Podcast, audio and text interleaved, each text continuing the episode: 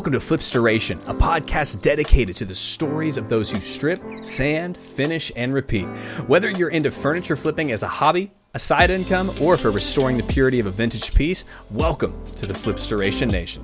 Welcome to the Flipstoration Nation. My name's Tim. I am your host today, along with Brian, our engineer. And today we're joined by Gary Leclerc. He's well known for online for being the founder of Stripwell, especially with their healthy and non-flammable QCS vintage and antique furniture stripper, which Gary, if I'm right, it's quick, clean, safe, correct? Yep. There we go. Uh, but Gary, you're also someone who's been in this industry for a long time, around 30 years. I know that you you told me that your dad ended up doing a lot of this as well, so you inherited this from him. I can't wait to hear about that, but I just love to hear a little bit more about you. For our audio listeners, Gary is sitting in front of this awesome bookshelf with lots of Mickey Mouse things and Disney things. So I want to hear the story behind that. But Gary, yeah. let us know a little bit about you and uh, introduce yourself to our audience. Absolutely. Well, thanks. Um, yeah, my yeah, the bookshelves. my uh, my wife is a um, is an artist. Um, she's uh, an illustrator, but she you know this is kind of her uh, her home space that we work out of our creative space. So we uh, we like to have kind of that childlike spirit that kind of reminds us that we can't you know we can't take ourselves too seriously. Um, so she collects all these things and she loves all things Disney. So that is uh, not my collection, but uh, but I'm I'm kind of proud of it too. You know, it's our thing. Hey there, friends! Just quick side note from the host over here. Just wanted to let you know that this podcast is sponsored by Stripwell, but it's also put on by Stripwell. The team that you hear and see right now, if you're watching the video version, is actually all a part of the Stripwell team. We want to make this podcast for vintage furniture flippers and restorers like you, but we thought we'd start by interviewing our founder, letting you hear a little bit his story because he's been a furniture restorer for 30 years. In the future, we're going to have people on that are guests, uh, maybe leaders of other companies, maybe influencers, people that have a lot of voice in this space so that you can hear from them. But we wanted to talk to Gary as if he was one of our guests today. So, just a really important clarification because it might be confusing. Wait, is Gary a part of this podcast? Is he not? He is, but we're just interviewing him today. Anyway, thank you so much for letting me butt into your podcast listening experience. Let's continue with the show. Yep. I love that. And so tell yeah. us a little bit more about your family as a whole, uh, if you don't mind. Well, my, my speaking of my wife, um, so we we are we're married with two kids. Um, our two children happen to be uh, adopted. We've adopted them; they're um, biological siblings, and so we're really, you know, really excited about that uh, to to kind of take that on and and become family for them. And it's been a wild journey to walk through that. Um, and then we have one on the way. We're due April 17th is the official due date on that. We'll see if that if they hit the target on that or if we're early or late, we'll see. But uh, April 17th is the day. So we're prepping for that, getting ready, getting our heads wrapped around. Uh, we, we call it this time we decided to do it the old fashioned way. So we uh, we got the third coming the old fashioned way. So awesome, we'll see. Man. Yeah. So we're excited about that. Well, congratulations to you guys. That's incredible. Yeah. So April. Yeah. April, Springtime coming quick. Yeah, it's coming quick. How are you feeling about that? Because I know that's a that's a big step to take, having a third, but the first natural born kind of thing. Yeah, you know, it's wow. it's exciting. We've uh, we've been through a lot. You know, just a little backstory. You know, we've we've we've lost some along the way. You know, we've had some miscarriages. So there's been there's been a, a tough journey along the way, but we're really excited now that uh, this seems to be really everything is going according to plan, and we're we're really thrilled about it. We're excited wow. to add to the family and bring in our, our baby girl. So yeah, it's it's really exciting. Yeah. Well, congratulations. Thank well, speaking you. of those kids, I know you got to provide for them, and I know that you've mm-hmm. been doing that through furniture flipping, restoration, and that's been your business for like 30 years. I'd love to hear how you got into this. How did you get into this whole line of work? Because it's such an interesting one. Yeah, so you know, it all started. My dad actually began the business. He he um originally was he's done a lot of things. He's one of these I call him the Swiss Army knife kind of people. He can kind of do anything. He's done just about everything, um, anything from truck driver to um, construction to he was Smokey the Bear. He's a firefighter, and he actually walked around and did Smokey the Bear things at schools and such. Um, but for a while, he was doing aerospace. Uh, so he was an engineer. He would go in and repair, um, you know, jet plane, jet engines, and things like that and uh, he just was away a lot and he kind of got tired of that grind and decided you know i want to do something that kind of keeps me home and up the road from us actually was a gentleman who was um, was restoring furniture right out of his home. He had a workshop in his house, and my dad went and started to just on the weekends and whenever he could work with him and learn things along the way. Uh, my family is a long line of carpenters, so you know woodworking and all that sort of in the blood. But um, but he learned you know the the kind of the specifics of restoration from this gentleman and uh, then ultimately he retired. That uh, his name was Peter. He retired, and my dad uh, was offered to take over. Uh, he offered him the phone number and and just sort of to his client list, and he took over. And so then the business sort of transferred down to our home uh, in our basement slash garage, and that's where it began. And that was 1986 officially was when that began. So as you know, a six year old or however old I was at that time, I'd go downstairs. My mom would pack me a, a lunch to go to work, and you know I'd go downstairs and uh, just work alongside my dad. He would show me how to sand wood, you know, the correct way, and uh, just l- little things like that. So I have some some pictures and such of me, you know, at, at, at around that age wearing a respirator, and you know, it's pretty funny. Uh, it, it's uh, nuclear fallout pictures, you know. But uh, no, it was great. So I got to work with my dad. He was home so much more, and he just slowly built the business to where eventually he had uh, multiple um, people working for him. And then down the line, I I partnered with him officially, and then ultimately took over the business. Um, and that was around oh I don't know 2010 I want to say is when I took over. I can't remember exactly, but uh, and then I ran the business uh, up until um, 2021 22 where I started to sort of phase it out in, in, to some level. So yeah. That's incredible. And so yeah. you at six years old were going down to actually do this business with your dad. Yes, yeah, it was it was a lot of fun. He would just take the time and show me. And it was great quality time. Um, I wish we had more. Uh, you know, videos are so common now with cell phones and stuff. It would have been cool to capture more of that, but uh, but great memories. You know, really cool to spend that time learning those little those little tips and things. Along, you know, with my dad while he's working. So it's cool. That's incredible. I know that one of the things that we talk a lot about in the business that we're in uh, is we end up talking a lot about kids partnering with their parents in this. Mm-hmm. Do you think that if you hadn't partnered with your dad as much as a younger child, if you would have been as interested, or do you think that starting that young really got you into this passion? Well, you know, it's funny. I, I, I grew up never thinking I would get into it. Um, I, I, my thought was, you know, flash forward to you know, I'm in high school and I'm thinking, you know, this is just temporary. I started working with my dad again as a just to get a paycheck, just to do something. And um, I did not think it would stick. I was into music. I was into just I was a creative person, but I just didn't see the creative nature of um, of restoration. And once I did, once I saw that and I learned that, then I, I was hooked. And so I think that early seed was planted. Um, and I definitely encourage, you know, for anyone who's who's a flipper or you know even a professional, re, you know, restorer, is involve your kids because you never know. I mean, sometimes they just they'll just take a liking to it. They'll appreciate what you're doing. They get they better understand you. Like you know, me, I understood my dad more just by working with him and seeing him, you know, really pour himself into these things. So it really does a lot of really cool emotional things too within uh, the relationship when you kind of include them. That's awesome. Yeah. I love that you said that it was a creativity that really brought you back, right? You saw mm-hmm. the process being done, and especially for those that do it for financial reasons. It's probably the creativity can be sapped out of that. What were the creative things that you noticed as you started to flip furniture and you started to lean into that side?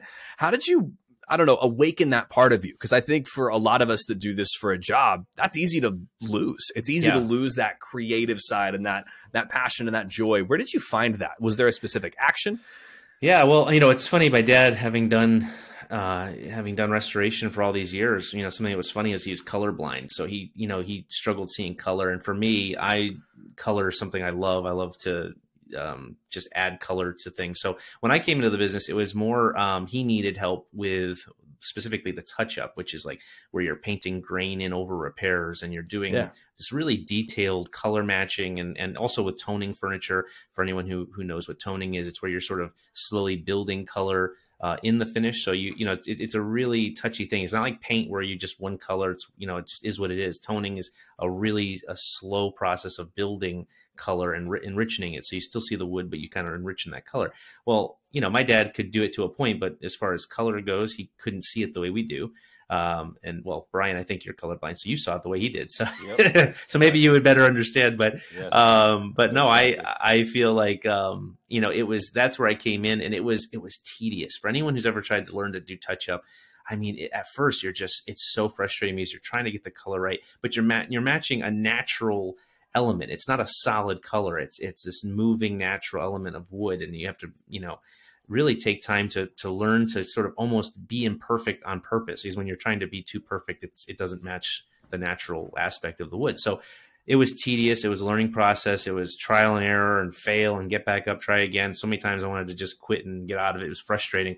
But then it evolved into me taking on finishing. And obviously, I was doing all the prep work leading up to those steps. At the end, I was doing the sanding and stripping and all the, the other things that make up the process. But um, yeah, I just I just saw it as this ongoing like ever changing puzzle. Every project mm. you work on is absolutely different than the last. There's elements that might be the same, but it's each one. You could have a set of six chairs and they're exactly the same in look, but they're each one will require something different. So I just really enjoyed that. And even though it can be frustrating, like a puzzle or a game can be frustrating, it still is really rewarding when you sort of walk it out and and uh, stand back and see the final project. So that's incredible. Yeah. And so you took that creativity and you created the thing that we now know you for, and really the wider flipping and restoration world knows you for, which is Stripwell. And then, you know, your main big flagship product being Stripwell QCS, quick, clean, and safe. Can you tell us how that came about? We'll talk about the product itself and kind of what you've built, but I'd love to just hear that transition from owning your dad's business, having been doing it for so many years, and then now you're starting a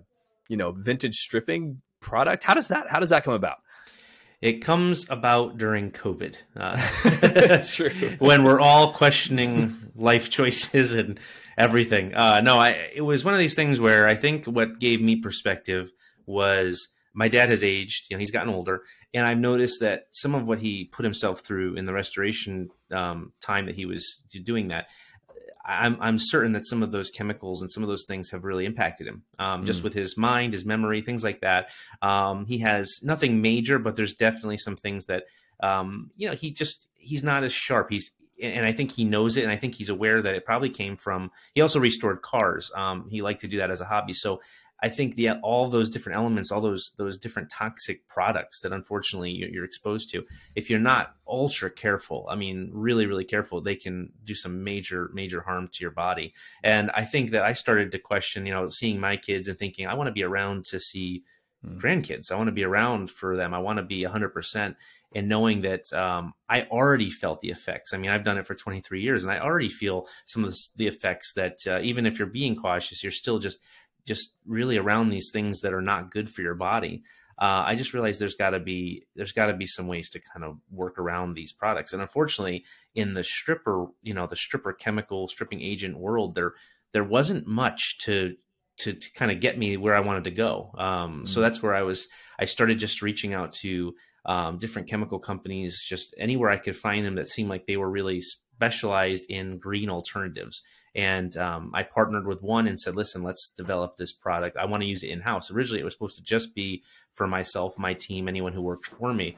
But then it just it just became so apparent that like it was so safe and so effective on the kind of finishes I was working with, the antique and vintage finishes. I was like, you know, I, I, just know that other people could use this, especially those who are working in their homes and they don't have all the safety things I have in a commercial shop. They're just working in a, in a garage or they're working in a small room maybe sometimes in, a, in their in their home you know having those toxins bleeding through the air and getting i mean it's just not something you want or the flammable you know factor. You don't want that in your house. You don't want that in your shop. You want to try to decrease as much of that as possible. So that's mm-hmm. where it began. We developed it. I tested it over and over. We went through a lot of trial and error and then i landed on one that i said was was really acceptable for what i needed it to be and we we ran with that. Um, we're not settled there. We're still going to continue trying to improve it. But right now, it, it really is effective on so many of what uh, finishes that I, I needed it to be at that point. That's incredible. And so, as you talk about, um, you talk about two things. You talk about toxins and you talk about flammability, right? Those are kind of the two passion points that it seems, as I research you, you have quite often. Could you speak to both of those? Like, what what toxins are we worried about? You know, because for a lot of us, you know, we just we go to Home Depot, we grab the furniture stripper. You know, they say definitely wear gloves, wear a mask, all of those things. I don't really think too much of it. I just use it. What makes you know what toxins are we trying to avoid here? And then i want to hear kind of the flammability side of it too like uh, uh, what should we be worried about there? And mm-hmm. and and how does qcs really help with that? So yeah could you speak to that side of things?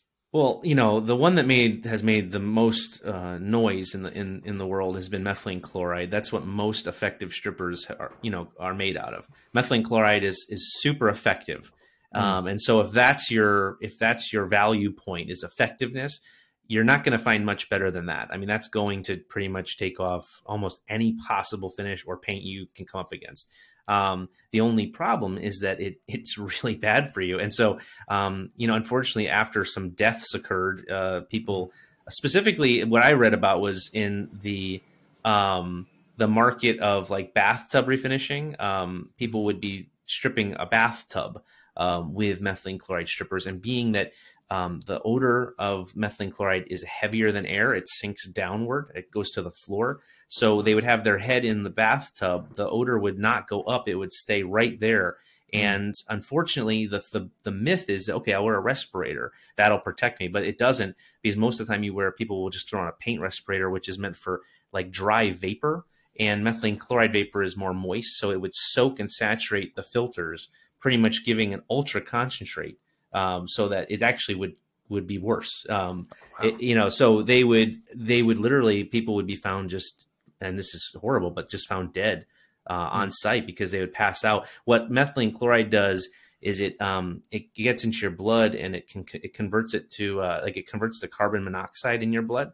Um, and so just like you would get carbon monoxide poisoning in your home if it's in the air, that's what that does. It, it just really it wreaks havoc on your body. So that's the obvious one. And um, you know the powers be that they they were like, let's get this off the market for the average user. It's still available commercially, but you know it's not on shelves anymore. It's been pretty much outlawed. But now what has happened is that chemical companies have had to um, find a way around it. So instead of it being that, they put something else in there. They say non, you know, no methylene chloride, and that's their that's what they want you to focus on and be excited. Okay, good, this is healthy, but it's not. They've just replaced it with other things that aren't regulated as heavily, mm. and eventually those things will probably be outlawed too because it, they're still not good for you. A common one is um, NMP. It has a long name. You can look it up, but NMP. Um, that's just the kind of the initials of it. Um, that is one that's found in a lot of even the safer kind of products. It's it's a, a key ingredient, and it again makes it effective, but it causes it's been known to cause you know birth you know defects, problems, mm. pregnancy issues, and so you know again with with Stripwell, a lot of the customer base is uh, it's a lot of women, um, and it's a lot of people who have families, men and women, and you know you have you have this chemical that yeah, as you're raising young families, maybe you're pregnant and you're still trying to do your what you love, and that's flip furniture. You know, exposing yourself to those things, uh, you don't know that it could really it could really impact um, someone else's life that you know uh, isn't even born yet. So Wow. It's uh, it's scary. There's a lot of different things. Then you get into flammability, where they replace the toxic chemicals with flammable ones, like alcohols and different things, and so then it becomes very flammable. And so you may not be as um, it may not be as toxic to you, your body, but it it you know just being around your home could create a fire, and that's a whole other danger you know that you have Absolutely. to be aware of. So that's kind of the long and short of it, I guess. But uh, yeah, yeah well, I can see the need for it in the market now. I can see that you have this passion for it. So you then start creating QCS. You start actually building this and fulfilling this. How do you go from, you know, because I think probably everybody listening to this podcast has at some point had a business idea. They've maybe even started to implement that. How did you go from, you know, zero followers and you know really no presence to we're now in the furniture and restoration business if you strip vintage furniture uh, Stripwell and qcs is a name that you just kind of know. How did you go from there? Because you only started this uh, less than a year ago. So how did you yeah. go to being a, a, what i would maybe consider one of the main players in the stage? How did how did that happen?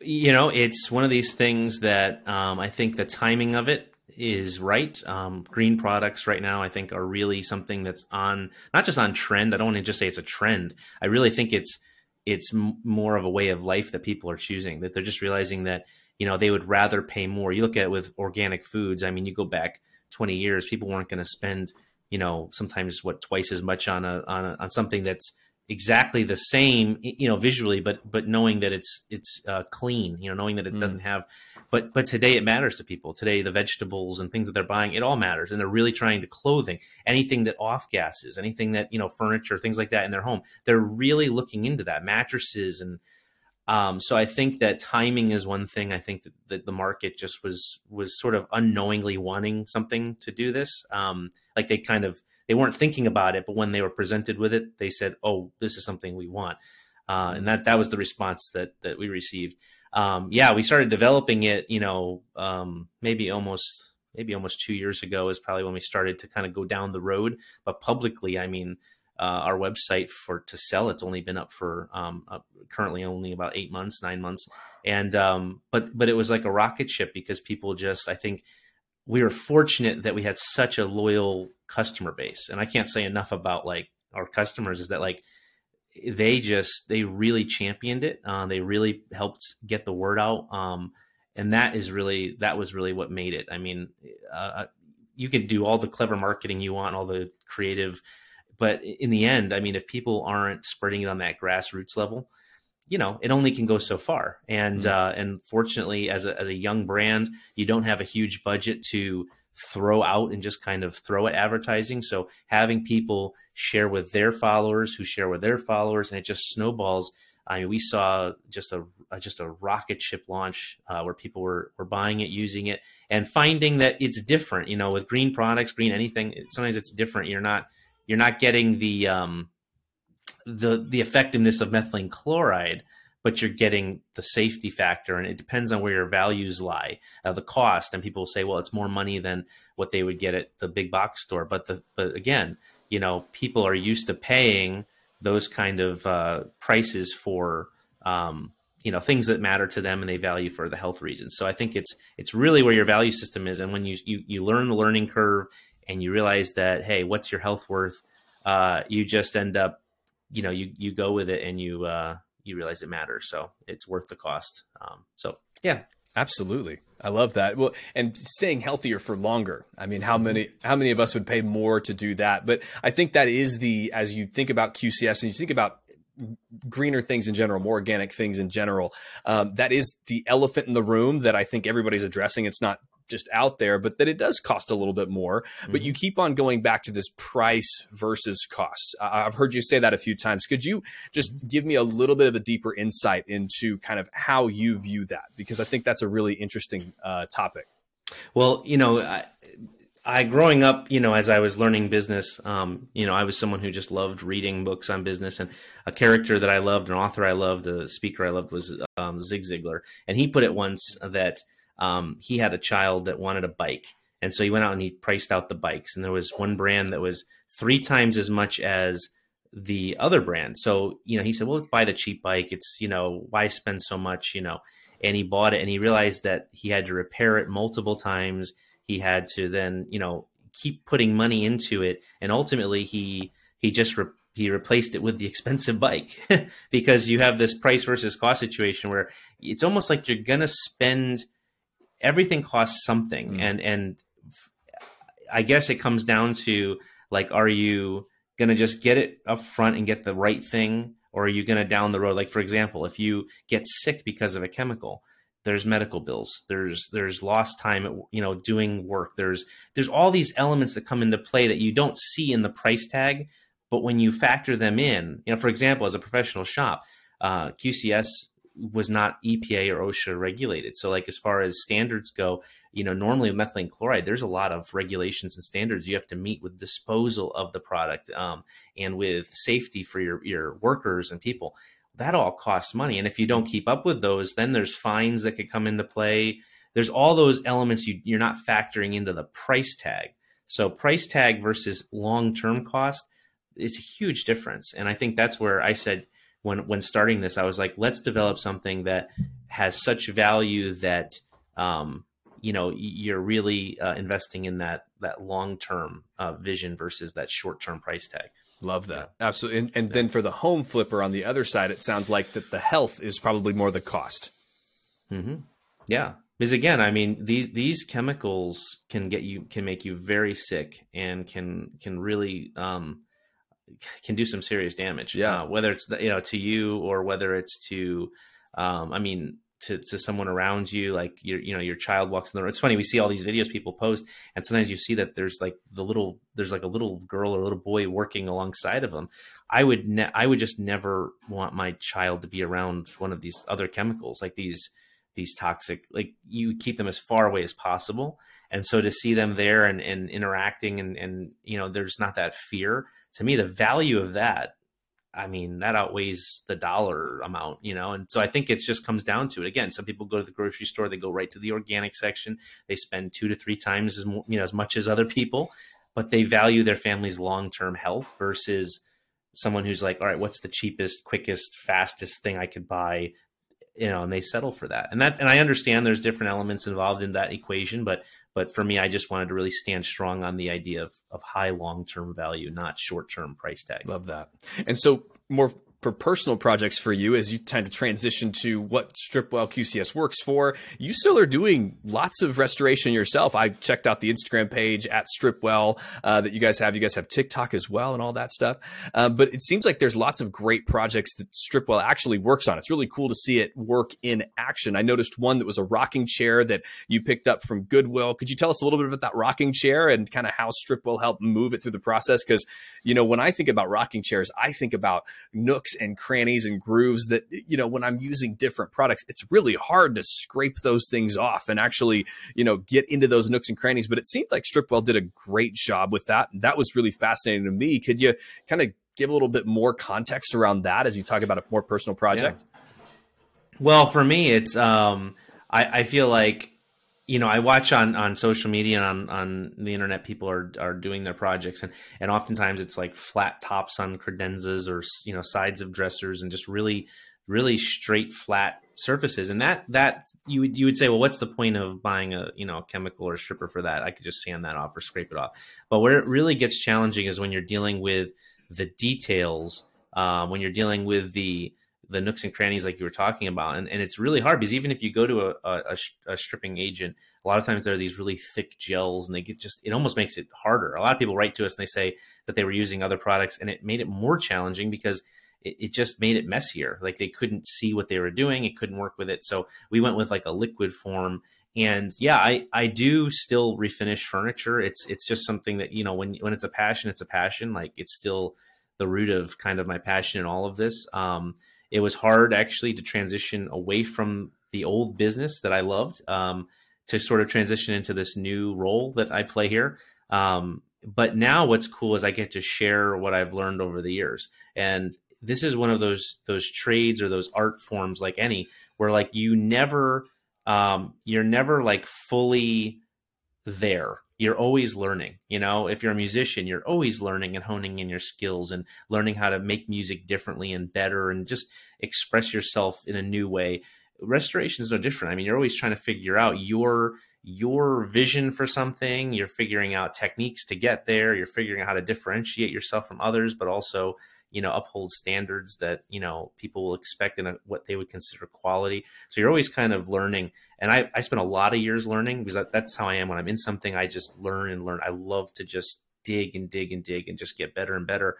Um, but that doesn't mean that i'm like there. So i mm-hmm. share what i have but i also love hearing other people's side of it because sometimes you'll just by opening your ears and being humble you hear people share something and sometimes even if they have one year into restoration and you've got you know i have 23 doesn't mean i know like i know everything. I can listen to that one year person and i might learn something from them um, just like they would learn from me too. It, it, it's really this community aspect that i love about it and when we can kind of be humble and kind of hear each other out with open ears you can learn a lot. And so i think for me it's just turned into this more sharing the knowledge and that's kind of my angle now with uh, with it. I do restoration to um, kind of present it in a way that helps to teach and helps to kind of expose not just QCS, but also techniques and tricks and little, as they say, hacks and ways to kind of do things. Um, because I, you know, it helps everybody. Um, so I think it's one of the, that's that's where I'm at now. So I'm doing these pieces sort of as a often as a way to use it for material for our marketing, but also as teachable material and and ways to um, just showcase not just the product, but ways to to restore and flip better. I love that. So. Do you have a favorite piece that you've done with QCS in the past year? That you know, I noticed that you did uh, an antique box, that you did rocking chairs, you've done uh, George Nelson cabinets. Is there a piece that you went, wow, this is really something that I'm proud of as you went through it? I would say that uh, for me, it's um, they're they're all they're all really special for different reasons. I mean, over the years in restoration, I feel like I um, have had some really exciting projects. They weren't necessarily QCS projects, but I've had projects that I've I've really loved working on. Um, that I just walk away going like, wow, this is special. You know, I've, I've done something special here. Um, but with QCS, I mean, it's really it's it's become more the excitement about showcasing how this product, how our product can work for people on so many different applications. And you know, we always say it's not a silver bullet. We're not we're not trying to uh, to try to convince you that somehow it's just sprayed on anything and it's going to work on everything. There's really not a product in a in a restoration shop that's the product. I mean, if you look in my finishing cabinet, there are so many different finishes. There's so many different colors of stains. If you look in my repair area, there's all different kinds of clamps, all different kinds of glues. There's you, there's not a silver bullet in almost any category of, of the restoration process. It's really figuring out what the item needs and then finding the right fit. And so QCS deserves a space on the shelf in the cabinet for the cases that it works, but there will be those times where it doesn't. So I, I enjoy just showcasing all these like this wide variety of places it does work and even sometimes to showcase when it doesn't work well because that's the truth of it is that sometimes you'll use it uh, and you'll be like mm, that's not quite what i was hoping for right and that's just the way that almost any product is and as you put a stain on wood and you'll go oh i thought that was going to do something different and mm. it, hmm. that's not what i wanted um, you just get disappointed but the restoration you get up you figure it out you pivot you do what you got to do and then you you know you make it work. Absolutely. Absolutely. And so as you as you talked about there at the end you said something along the lines of you know things don't work out the way that you want. One of the questions we love asking our guests is uh, what was your biggest fail when flipping? Was there a piece that you just messed up on? You you know an axe fell on it something happened where you went oh no. What is your biggest uh, fail when flipping? Hmm. I have a few. Uh I was going to share one I, I, I, thought of, and then I, I just actually at this very moment thought of another that I felt that I feel actually fits better with our conversation. There was one time that a, a customer brought me a, a, hope chest by Lane. Um, they're very common, um, very common pieces that m- many families had, and they still make them today. Um, but Lane made hope chests uh, since I don't I don't know when they began, but early you know 1920s maybe and upward. I'm not exactly sure when it started, but um, they used to make them out of solid cedar, so it's nice thick, you know, cedar uh, a cedar box, and then they would uh, decorate the outside differently with carvings and whatever wood veneers they wanted to do. But then at some point, Lane um, they had a, a, factory fire. The place burned down. They moved their production overseas, and they started making these boxes, these these uh, cedar chests out of um, these hope chests out of particle board, and they would line the inside with a cedar veneer and the outside with the whatever the decorative veneer but you couldn't tell because they did it well so visibly you couldn't tell that it was done this way. There was no real no real sign of it. So i threw it, this hope chest in which I, the customer brought it saying this is the most cherished possession that she has. It's her grandmother's and it means the world I, I mean she's the whole thing and i'm just like all right i'm i'll i'll take care of you. Put it in the strip ta- uh, the strip tray that we have where we strip with at that point methylene chloride we were using and I soaked the whole piece because it's a liquid methylene chloride, and the box just just it just fell apart. Oh, like it just every because oh. I mean every everywhere where the methylene chloride could get into the particle board, it swelled. It, it just it I my heart just sank no. because I'm like, what am I going to tell this person? I mean, literally, she's like, this is the only thing I own that was my grandmother's. No. It means I mean, I'm like, oh Lord, you know, I'm just like, you know, and so I am just I feel so awful because I mean I had no idea there was at the, this was way this was many years ago. So at the time I did I hadn't figured out that there was a construction difference, you know. Oh no. Um, and so I had to rebuild that that whole. I mean, we we saved it. Um, it was not purely original anymore, but it, it, at least it, it preserved the essence that she wanted. But she understood. She was like, "How would you have known?" I'm like, "I know, but you know, you still feel awful." Oh because, my goodness! You know, it couldn't happen on that that piece that someone just like, oh, "I don't even care. I just want something in the corner." You know, it has to be the you know, this is the holy grail of my family. You know, and it's like that's the one that you you ruin. Uh, so piece.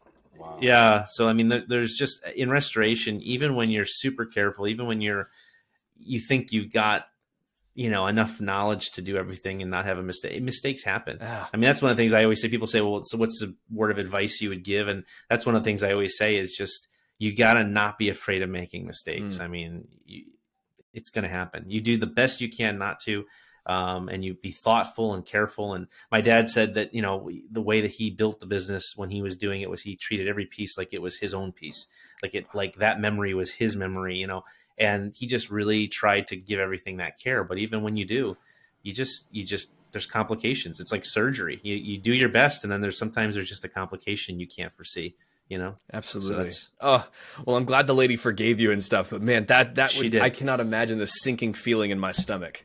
I saw mm-hmm. it just fall apart. That's there but now you mentioned there in that story that it's such a, an interesting passion point of so many people in this world is kind of the restoration almost versus flipping. And you know, our mm-hmm. podcast is called the Flipstoration Podcast. We we almost have this passion of coming together and saying that yes, we want to be flipping furniture, but we also want to restore it. But there seems to be two sides of that coin: the purist side, and then the just kind of flipping for cash side. Which one do you tend to yeah. fall on? It sounds, you know, you you talk a lot about the history of pieces and what it means to people. Where do you tend to fall on that on those sides of the coin? I think it comes. So it's funny because if you're on if you're on social media, I mean, there there is a, a war between these two camps. It's it's pretty uh, it's pretty bad. I think the flipper, you know, community doesn't really care too much. You know, they're not they don't they're just doing their thing. But the, but the purists get really upset and uh, get really frustrated, and they let their their emotions um, be known in comment sections and such. Um, and I, I, love when flippers will make a reel or something and, and they'll post those comments, uh, you know, and they're just sort of like, you know, bring it on. Um, I'm doing this my way and there's nothing you can do about it. Um, so I, I, appreciate that too. But um, I'm definitely kind of the purist, generally speaking. So I love good design. Um, and so when I see a piece that was designed well by a, by a, you know, a reputable designer, someone really known, um, I appreciate what they decided. It was like they gave birth to that piece and they wanted it a certain way. And I try to honor that. Um, for example, I, I restored a, a, a, dining set by George Nakashima. It's a name that some people will know, some won't, but you can Google it. George Nakashima furniture is very valuable. Most people would actually say don't re- don't even touch it because it's that kind of valuable. Um, but the person who owned it, it was in the family. They, they, it was just sun faded and really just looked not. It just didn't look great. It was way past its. It's, they wanted to make it nice. They wanted to bring it back to what it was when they remembered it as a kid because their parents bought it straight from George Nakashima, and uh, and so they grew up around it. Uh, there was even a nick in the table, and he said, "Don't fill the nick." And I said, "Okay." And he's like, "My dad one time got so angry at me, he just stuck the fork in the top of the table."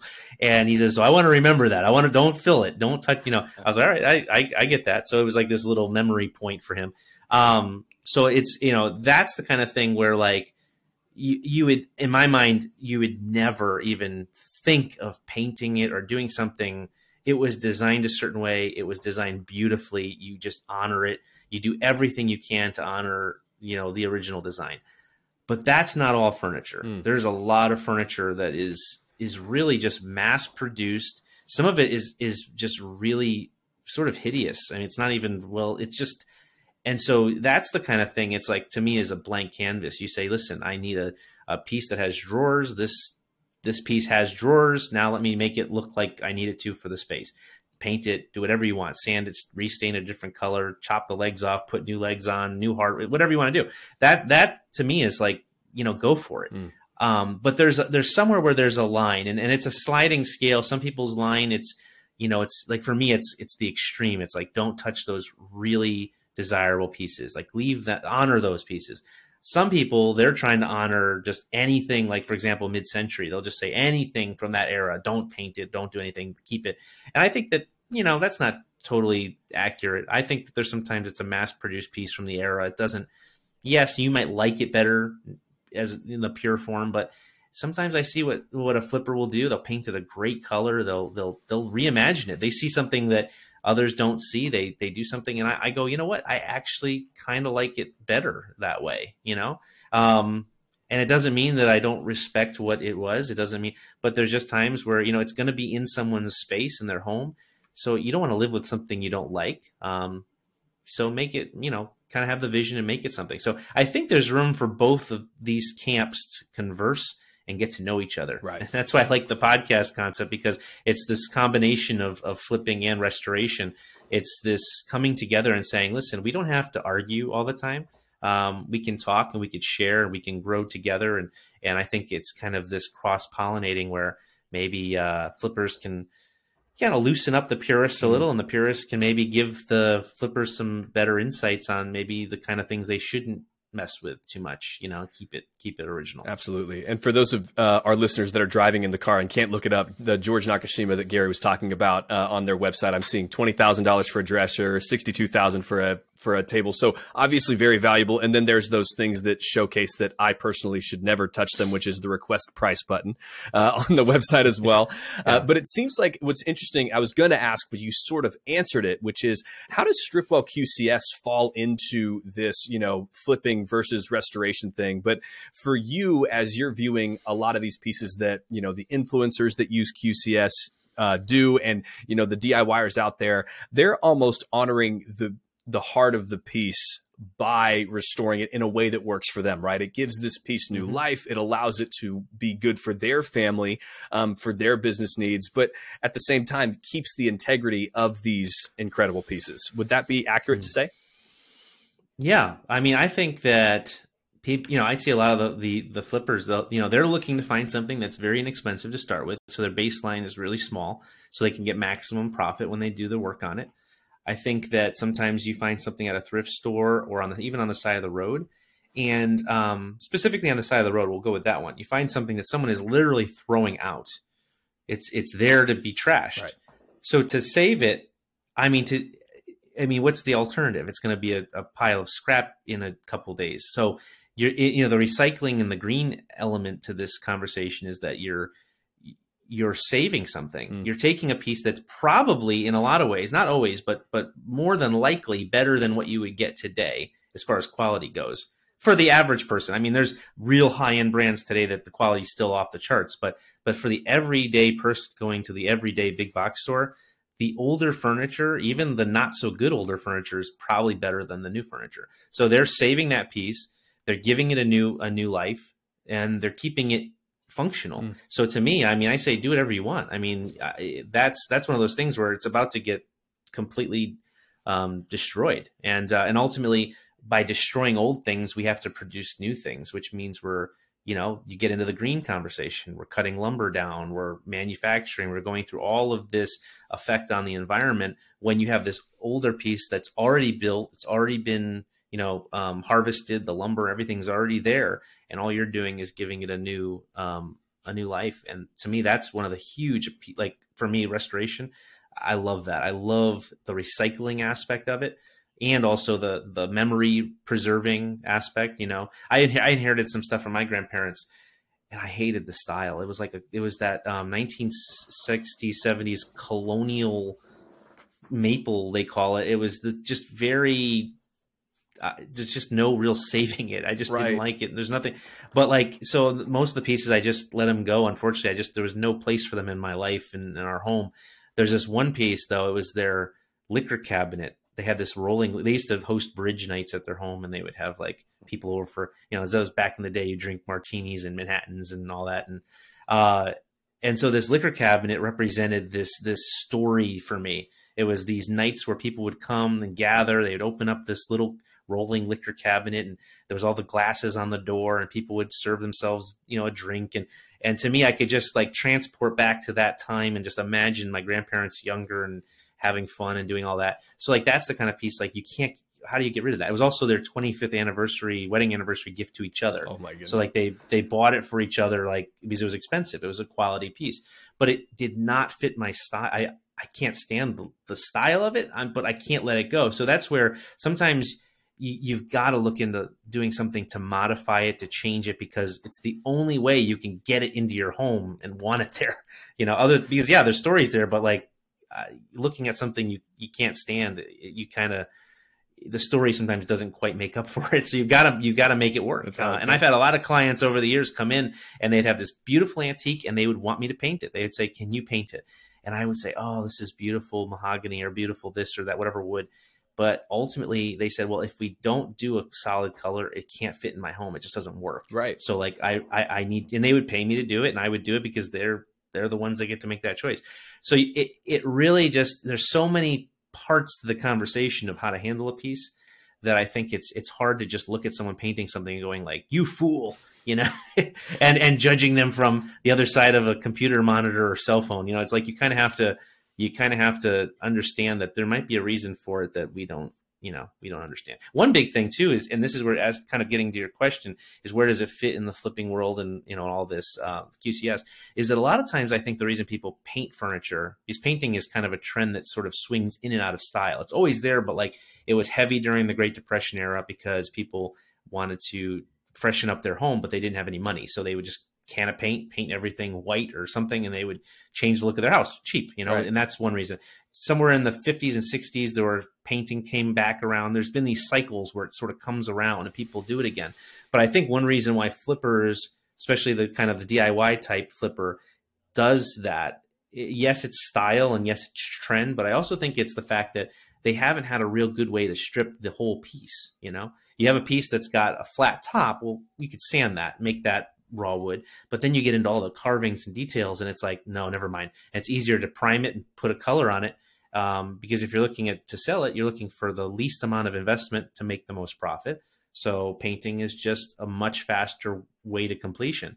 But now with with the QCS option, you can you could potentially restore something fully from top to bottom. So right, and get that raw wood underneath. I love that, and I love the story of inheriting your grandma's thing. I'm sure your wife loved that. Uh, my mm-hmm. my personal was I when I was first married. Uh, my parents lovingly, I was in Chicago, they were in Texas. They decided to drive to Pennsylvania with a trailer pick up a hutch, a dining room set, all of that stuff, and drive it all the way to our apartment in Chicago and, you know, call us. Surprise, we have these antique set. It's great, beautiful furniture. They sat it in there and it's this deep redwood. And we're 19, yeah. uh, we were like 20 and 21 years old at that point. My wife and I got married young. Yeah and we were just like, we love you guys, but what are we going to do with this? And right, we, I right. wish that we would have been in the restoration business at that point because then we probably would have had a great piece. But it's just funny how that stuff works, and yeah. that's where QCS fits in.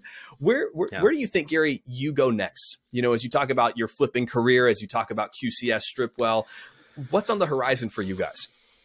Well, you know, the big thing is, um, you know, Stripwell, we're, we're sponsoring this podcast. We're, you know, we want to make this happen because for me, the conversation, the community aspect of it is so important.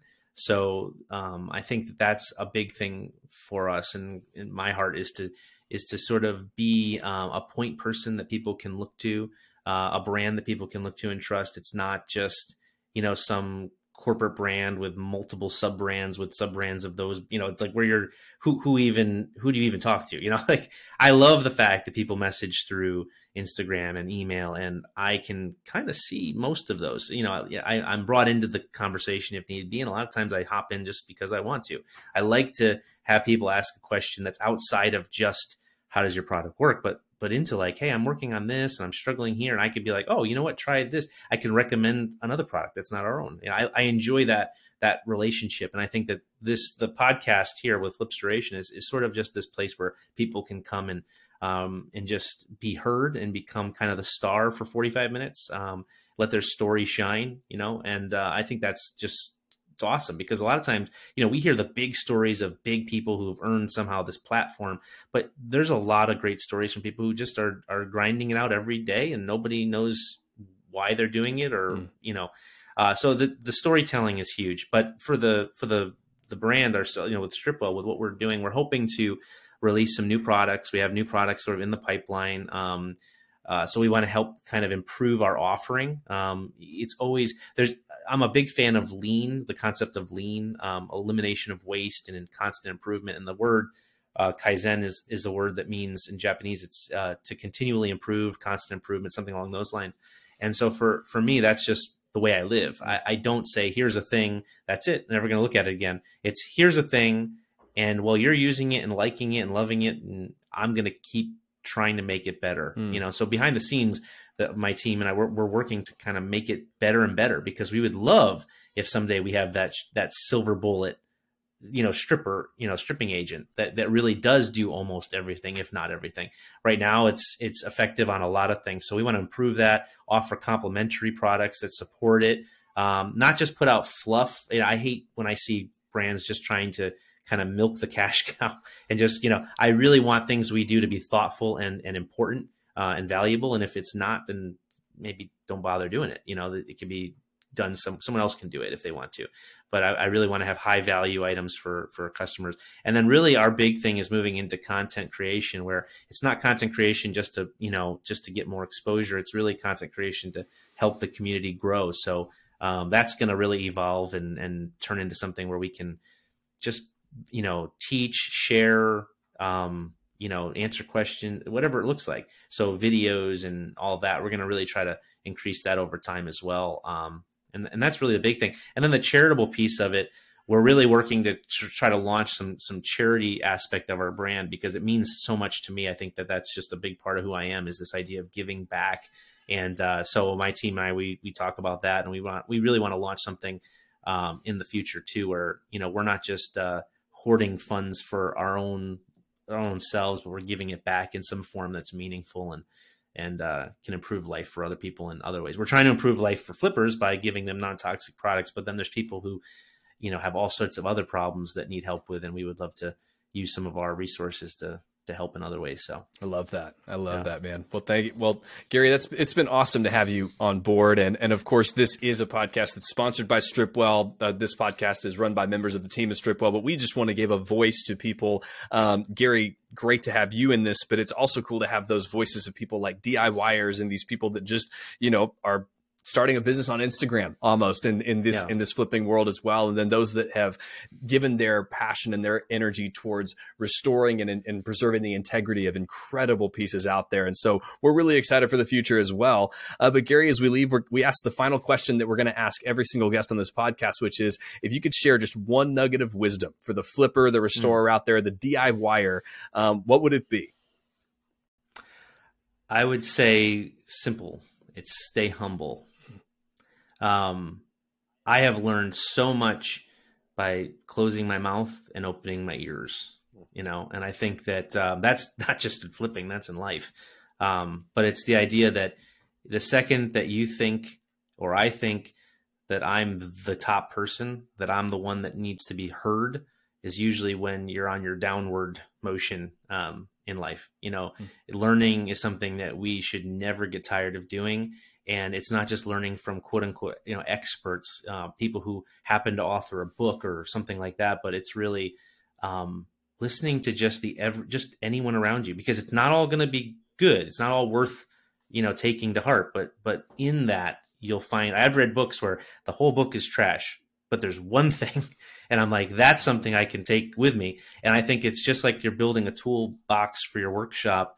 You, you you know you have to just pick up tools along the way you know if you can't uh, that, that's with by listening you know i've i've talked to older refinishers and if i was cocky and arrogant and saying oh i'm the young guy i'm the one that's you know I, I would be proud and i wouldn't hear what they say but i have learned so much by just by just listening and and allowing them to just speak and, and be heard. And so i think it's important even with like this podcast when you're listening anyone who's listening is just listen with an open mind hear people's stories and and be humble and just it just let it let it kind of percolate let it let it simmer there and you'll never know what you'll you'll learn when you when you stay humble. I love that. That's a great word, Gary. Well, man, thank you so much for being here as our guest today. Uh, Gary will be joining Absolutely. us on future podcasts as more the expert in the field. Obviously, he knows a lot of what he's doing. So as we have more guests come on, uh, we're excited for that. But as we leave, want to say a massive thank you, of course, to the sponsor of this podcast, which is Stripwell. Uh, if you've got a vintage or antique flipping project, just use Stripwell QCS to remove that finish. It's VOC free,